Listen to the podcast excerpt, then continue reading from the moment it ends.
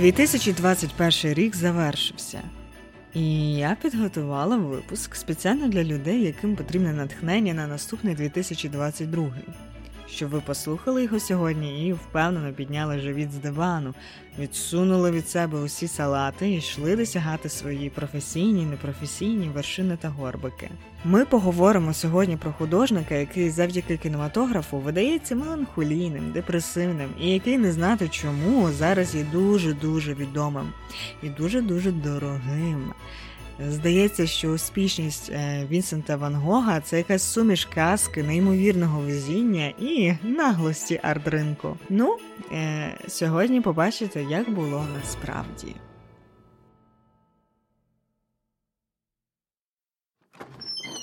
Здоров! Ви у псячій буді. Тут ми говоримо про життя і чуть-чуть про мистецтво.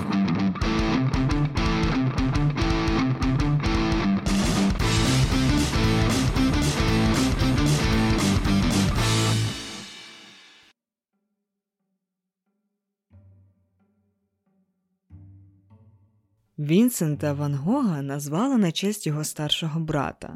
Тільки цей старший брат помер того ж дня, коли народився, тому батьки вирішили передати у спадок невикористане ім'я і назвали так майбутнього художника, який народився 30 березня 1863 року в маленькому голландському селі Кродзюндерт в родині протестантського священника.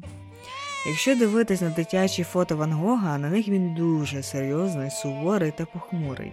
Таким він буде все своє життя, а помре 27 липня 1890 року, коли йому було лише 37 років. Це був звичайний день. Ван Гог пообідав у кав'ярні, над якою мешкав, і пішов малювати до своєї улюбленої галявини, розташованої над містом. Точно ніхто не знає, що тоді сталося, але в якийсь момент Ван Гог відклав пензлик і взяв до рук револьвера та вистрелив собі у груди.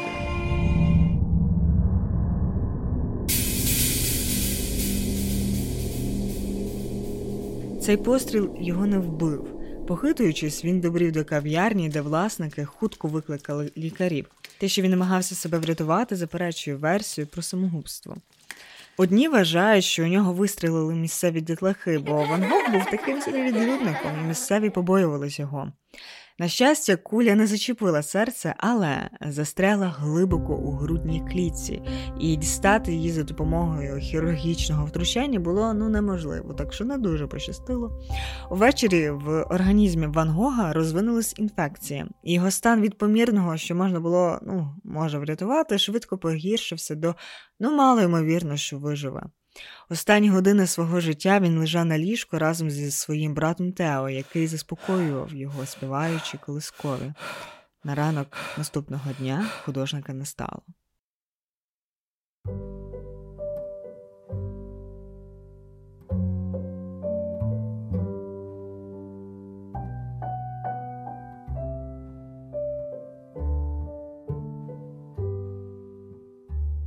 Тео був єдиною людиною, яка була близька Вінсенту. Він піклувався про нього, надсилав гроші, продавав його картини, шукав йому клієнтів і запевнював, що мистецтво брата це щось надзвичайне. Листування між ними тривало щодня, де брати обмінювалися ідеями та думками, скізами та почуттями, а ще новинами стосовно продажу робіт. Перша овечка пішла через міст. Писав Тео, коли йому вдалося вперше продати картину Ван Гога. Вінсент Ван Гог помер у той час, коли сонце його слави лише починало сходити. На початку 1890 року його картини були представлені на багатьох важливих виставках в Парижі та Брюсселі. Поважні такі французькі художники, як ото Тулю Льотрек, Моне чи арт-критик Альберт Ор'є, схвально відгукувались про його роботи і називали його навіть генієм. На жаль, вдалося продати лише одну картину за життя Ван Гога, незважаючи на усі старання Тео знайти покупців. Сам Тео теж не застав успіху свого брата, бо через 6 місяців після кончини Вінсента він теж помер. Ван Гог е, взагалі став популярний в середині 90-х років 19 століття, тобто всього лиш кілька років після смерті. І людина, яка найбільше вплинула на те, щоб Ван Гога визнали одним з найвидатніших європейських художників, чиї картини зараз коштують космічні 400 мільйони, Ця людина навіть не думала, що вона буде займатися популяризацією художника.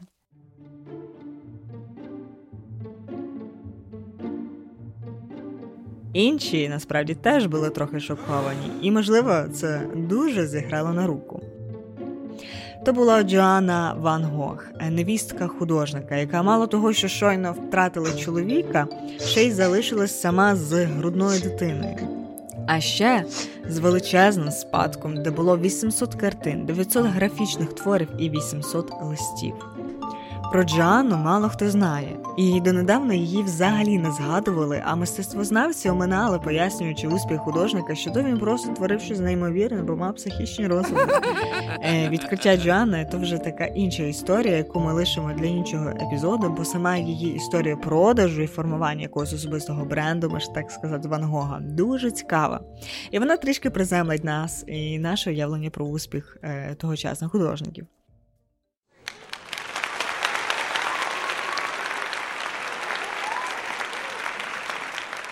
Щоб художнику стати успішним або відомим в 19 столітті, недостатньо було просто намалювати картини.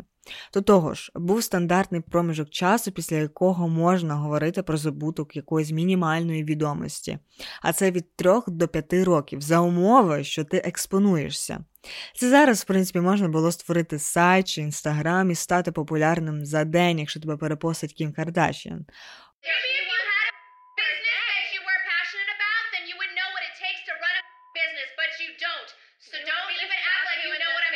Окрім цього, е, полотна з олійними фарбами тоді дуже довго сохнули, могло тривати рік або 18 місяців. Тому, як ви бачите, дорога до землі обітованої дуже складна була той час.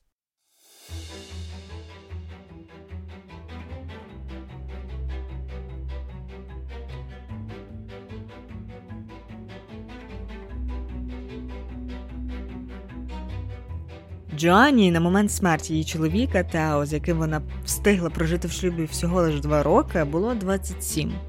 Тоді ніхто не сподівався від молодої жінки такого таланту до дилерства. Я думаю, вона сама була в шоці.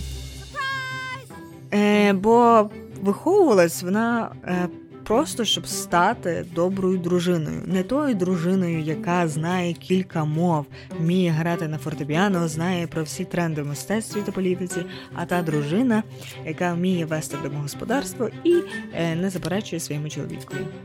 Звісно, за ті два роки Тео мав би їй розказати якісь такі секрети своєї справи, або просто ділився захватом і запалом до мрії зробити все можливе, щоб про творчість Ван Гога знали і захоплювалися. У своєму щоденнику 1891 році вона таки напише, що зробить усе можливе, аби люди полюбили Вінсента Ван Гога. Для цього вона спершу переїхала в Бусум, село за межами Амстердама. То було розумне рішення, оскільки село було мистецьким та культурним центром, серед мешканців якого були художники, поети, і, зокрема, друг Ян Берг.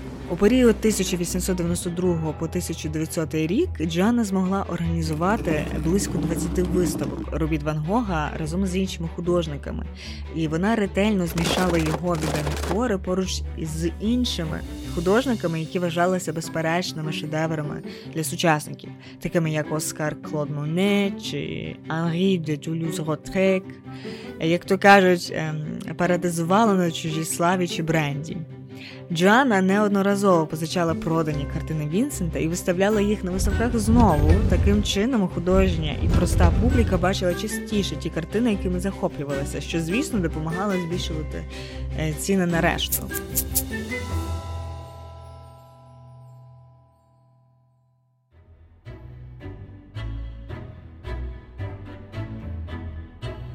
У 1892 році Джоанна вже написала, що з тих пір, як я була тут у Голландії, люди починають дуже цікавитись творчістю Вінсента, і навряд чи є газета, яка б щось наговорила про нього.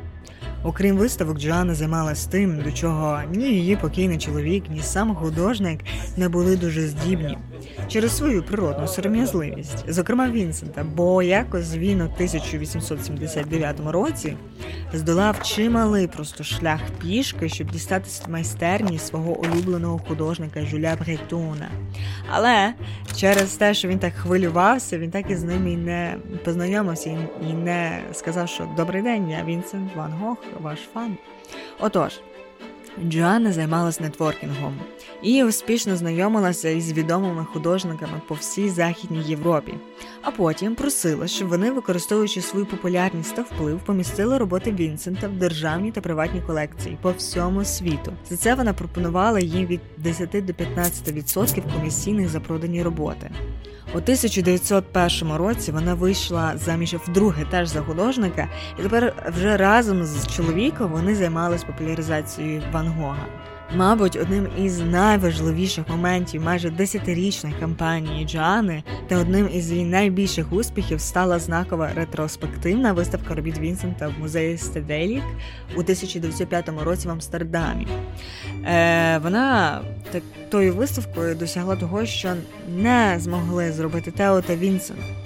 Е, Вона здобула визнання Ван Гога в широкій спільноті, але Люди тоді ще ну, не дуже сприймали роботу Вінсента і не дуже розуміли його абстрактні картини.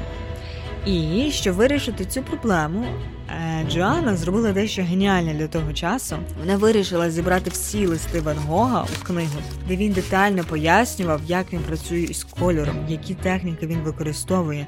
І це не пояснення, типу я художник, і я так бачу, ем, а деталізовані пояснення зі згадками наукових досліджень кольору чи запозичення чужих культур, зокрема з японської графіки. Вона також до цієї книги написала біографічний вступ, який був найважливішою інформацією для сучасників про Ван Гога.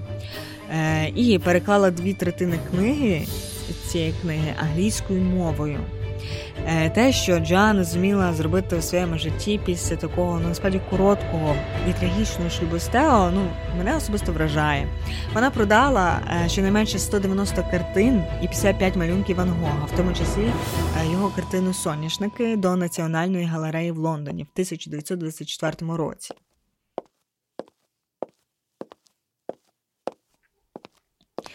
Ці методи організація виставок, контакти з відомими художниками, видання книг та листів насправді є зараз дуже традиційними е, для того, щоб запхати просто е, художника в якийсь канон.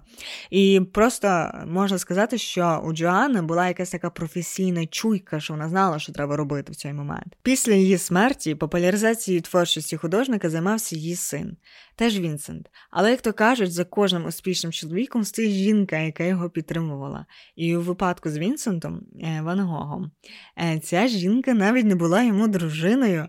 Ось чому обирати невісток треба таки уважно.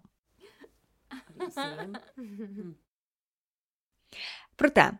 Як казала мені одна копірайтерка з Федерів, ви не зможете зробити популярний продукт, якщо це гімняшка. І це правило діє не лише у сфері піару стартапів чи магазинів, а також з мистецтвом. Ван Гог гімняшкою не був.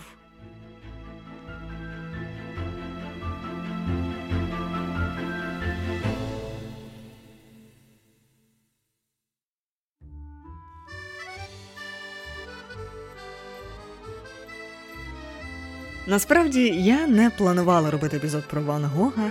Цей художник був для мене надто приторним через всі ці репродукції зоряної ночі на шкарпетках, на альбомах, на стікерах. Тут зоряна ніч, там зоряна ніч. Це, до речі, обкладинка епізоду. Е, влітку 2000, е, фу, влітку 2018 року я навчалась в Парижі і мала змогу ходити у всі виставкові центри, зокрема музей Дорсей, де знаходились роботи імпресіоністів та постімпресіоністів. І пам'ятаю, як мене шокувала просто скільки людей товклося біля його картин, зокрема біля зоряна ніч над Роною. Дуже схожу за тематикою, як і інша картина. Вгадайте, яка зоряна ніч. Цікавий факт, що ця картина самому Ван Гогу то не дуже подобалась. Оглядаючи свої роботи, він якось написав Тео. Взагалі, єдине, що я вважаю в них трохи хорошим, це пшеничне поле, гора, фруктовий сад, оливка, дерева з блакитними пагорбами, портрети і вхід до каменоломні. А решта мені байдужі. Так от, і він не розумів цього ажіотажу. Е, і я не розуміла цього ажіотажу довкола Ван Гога. В цілому він мені здавався трішки нудним, бо якщо не дивлятися його картини, е, портрети, ландшафти, інтер'єри, здається, що він все малював однаково. Це захоплення дійсно є якимось таким трохи неадекватним. От, зокрема, історія е, з вухом. Всі знають, що Ван Гог відрізав собі вухо, коли мав нервовий зрив. Є ще версія, що це зробив інший художник Поль Гоген під час сварки. Так от проводились цілі дослідження довкола одного лише запитання, як саме він відрізав собі вухо. І щоб знайти відповідь, опитували протягом років і опитали 15 тисяч людей від покоївки, яка прибирала кімнати Ван Гога, її дітей, її правників до пастора, який проповідував місцевій церкві його дітей, його правників. Якщо вам цікаво знати, то це не було ціловухом.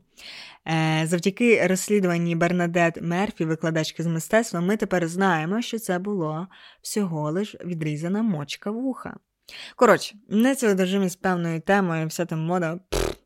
Але якось я читала книгу Рона Фрідмана, а він є психологом та фахівцем з людської мотивації та змін поведінки, його книга називалася Розгадка геніальності, як працює інженерія ідей.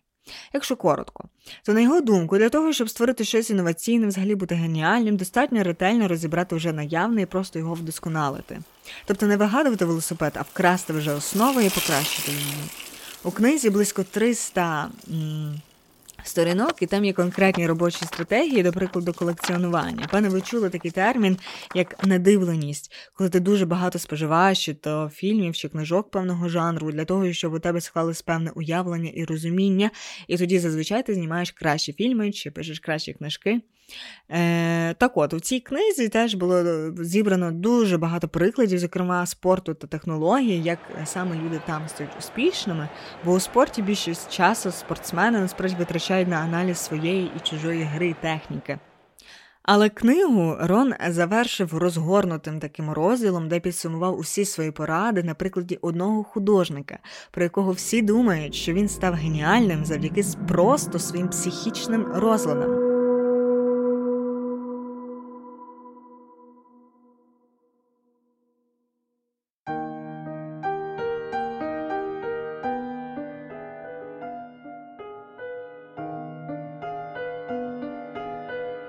Насправді Вінсент Ван Гог дійсно мав ментальні проблеми. Попри якусь таку схильність до меланхолії та депресії, його часто охоплювала шалена лють. В один момент він проявляв ніжність до близьких людей, а в інший е- відгорожувався, бо його недостатньо люблять, і писав гнівні листи, чому Тео не надсилає так багато грошей, хоча його брат і сам ледве тримається на плаву. Інші родичі просто не хотіли з ним спілкуватися через цю його поведінку. Вінсент е, проходив двічі лікування в психіатричних е, лікарнях, один раз добровільно. Проте в обох випадках йому нічого не допомогло. А останні роки свого життя він просто консультувався з лікарем, ем, якого звали Поля Гаше. Поль Гоше. Геше, точніше. Той був сам ще також художником, а ще, як писав Ван Гог, ще більш хворим, аніж я. Так, е, терапевт Ван Гога теж мав нестійкий психічний стан, але вони дуже гарно товаришували. Є відомий портрет лікаря Гаше, який зараз коштує 163 мільйони. І був один японець, який в 90-х роках купив його і заповів, щоб його е, спалили разом з цим портретом. Е, на щастя, не зробили цей портрет потім перейшов чи до музею, чи до когось іншого. Але ми тим. Історики пояснюють, що проблеми з психікою могли бути через сифіліс. Є версія, що він, начебто, з братом ходили вони до місцевих повій, а ця зараза сифіліс могла спричиняти марення. Інше припущення, що це через отруєння свинцем, бо фарби мали велетенську кількість цього токсичного матеріалу, а ще залежність від абсенту, алкоголю, який порушував розумові здібності. Проте він не малював як божевільний, і цей образ безумця е, не має нічого спільного з дійсністю, принаймні тому, що в листах до Тео художник підкреслював, що малював завжди тверезим і зі свіжою головою. І в цій книзі Рон Фрідман, власне, і пояснює, в чому геніальність Ван Гога, про якого ніколи ніхто не міг подумати, що він стане одним з найвідоміших європейських художників, а репродукції його картин будуть на шкарпетках.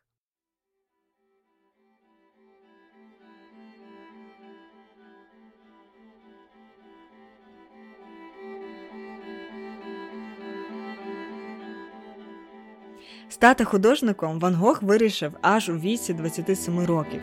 До того він працював продавцем у галереї свого дядька, хоча йому не дуже подобалось продавати, навпаки, він лише відштовхував покупців, бо вже надто переймався бідними селянами, які там тяжко працюють заради хліба. а Вони тут прийшли буржуа з грошима купувати картини. Коротше, так його і вигнали.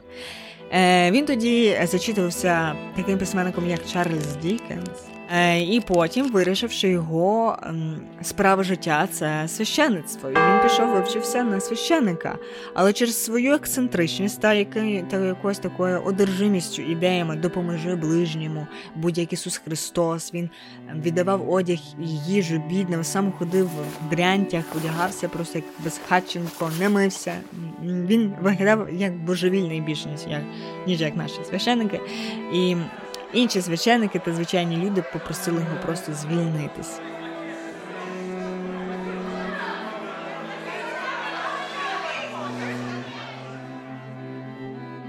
Але переживання нікуди не ділися, і він почав малювати селян та шахтарів.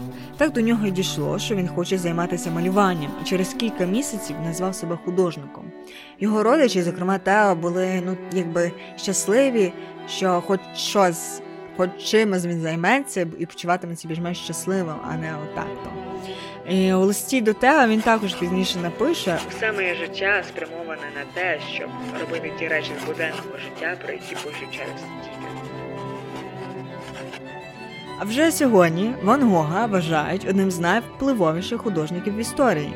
Як пише Рон, і це не просто разюче досягнення, це досягнення, яке разюче важко пояснити.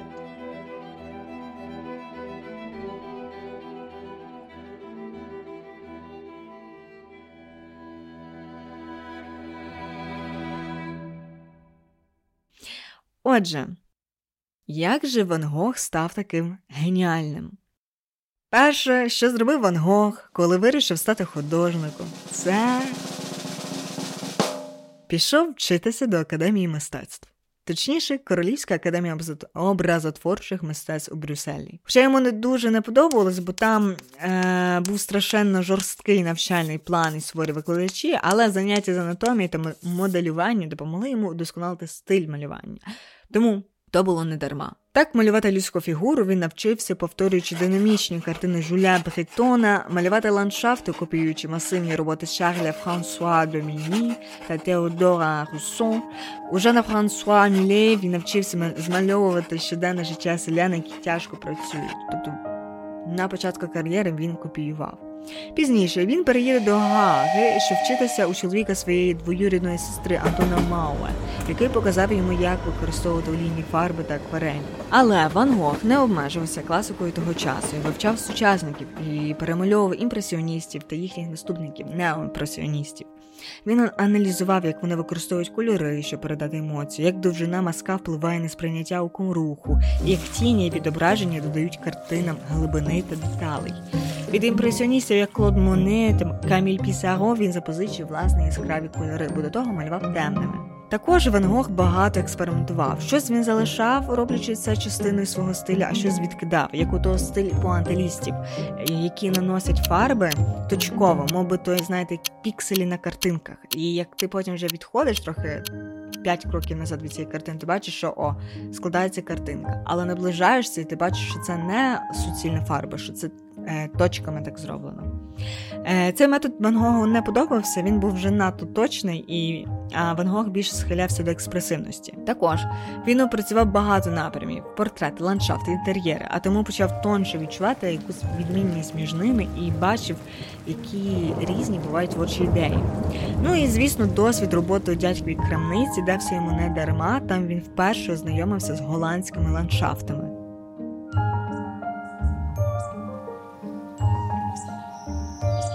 Ван Гог збирав колекцію робіт та принтів, які йому подобались. Зокрема, він обожнював японську гравюру. Коли він помер, то в нього виявило в понад тисячу принтів японських митців. Хоча художник він був дуже бідним.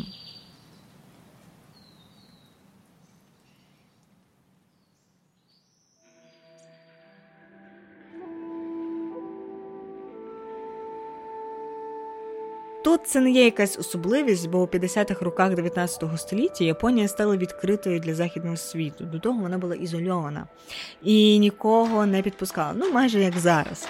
І в Європі була супермодна вся ця модна тематика, і художники запозичували, створювали всілякі прикладне таке мистецтво, якісь такі фіранки чи щось того з японською тематикою. Але Ван Гога цікавила не мода, як власне стиль малювання японських художників які дуже відрізняє, відрізнялись від європейського мистецтва. По-перше, це двовимірність, там немає тіней, персонажі часто мають однакові обличчя.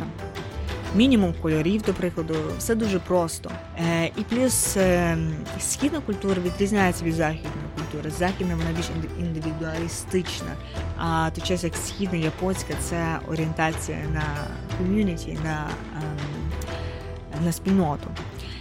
Е, І він вважав, що такі речі треба використовувати теж, тому він не лише колекціонував японську гравюру, він також копіював і створював свою. У нього є картина, яка називається Жапонезя Рі, квітуча слива 1887 року, яка є просто копією графіки Утагави Хірошіге, сливовий сад у Камейдо. Але його картина не повністю відтворює оригінал. Він там додає, по-перше, е, глибини кольору, бо ми чітко бачимо, як яскраво червоний переливається блідо рожевий цвіт сакури.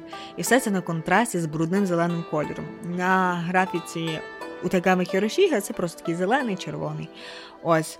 І Крім того, Ван Гог додає таку червону рамку е, до цієї картини з вигаданими японськими іерогліфами. Мені це нагадало, як я любила Наруто і сама малювала вигадані японські іерогліфи. Всі ці картини ви, до речі, можете побачити в інстаграмі в останньому пості, е, що ви собі не шукали.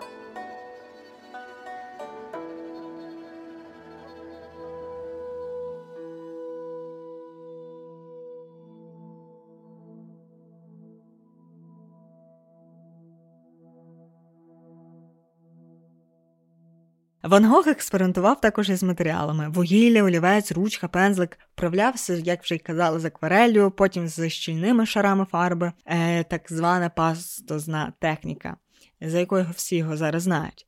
І, напевно, найбільше, де він еволюціонував як художник, це те, як він працює з кольорами. Спершу він використовував виключно темні, які доповнювали один одного. Є картина найбільш показова з цього періоду, називається Їдці картоплі, намальована у березні 1885 року. На цій картині зображені місцеві жителі голландського села Нуенен.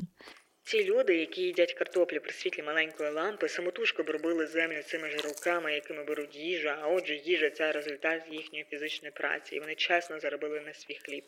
Якщо ця картина пахне беконом, димом і парою від картоплі, добре, у цьому немає нічого нездорового. Якщо стайні пахнуть гноєм, дуже добре, на те вони і стайні.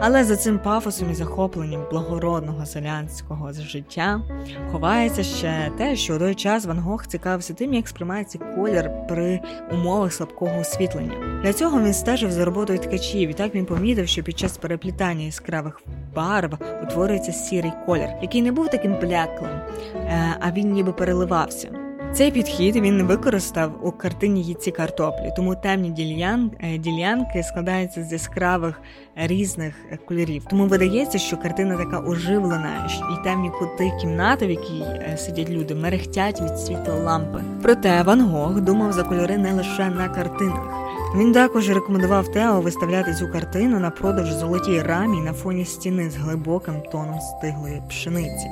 І завдяки цьому контрасту було б краще заакцентовано темні кольори картини. Зараз його більше знають завдяки яскравим кольорам та контрастам. Взагалі, улюблений колір Ван Гога жовтий, бо це колір щастя. У нього є така показова картина, називається Спальня у Аглії 1888 року. І це просто спальня Ван Гога. Але основний персонаж цієї картини це колір, точніше гра кольорів жовтого та блідо-блакитного. Ван Гог е, не був просто продуктивним, який фігачив просто одну картину в день. Ні, він часто зупинявся і перемальовував, аналізував свої слабкості і працював над покращеннями. Я роблю те, що не вмію, щоб навчитися цього робити. Як я вже казала, Ван Гог е, помер у віці 37 років. Тобто з моменту, коли він вирішив стати художником, себто у 27, і до своєї смерті він малював лише 10 років. І за цих 10 років він створив 2000 робіт. Мій хресний мені казав, е, що успіх це лише 10% таланту і 90% праці, праці і ще раз праці. З Новим роком вас, Різдвом і гарного 2022 року. Ну все, я задовбалася говорити. Сподіваюсь, вам сподобалось. З вами була Псяча Буда. Заходьте ще.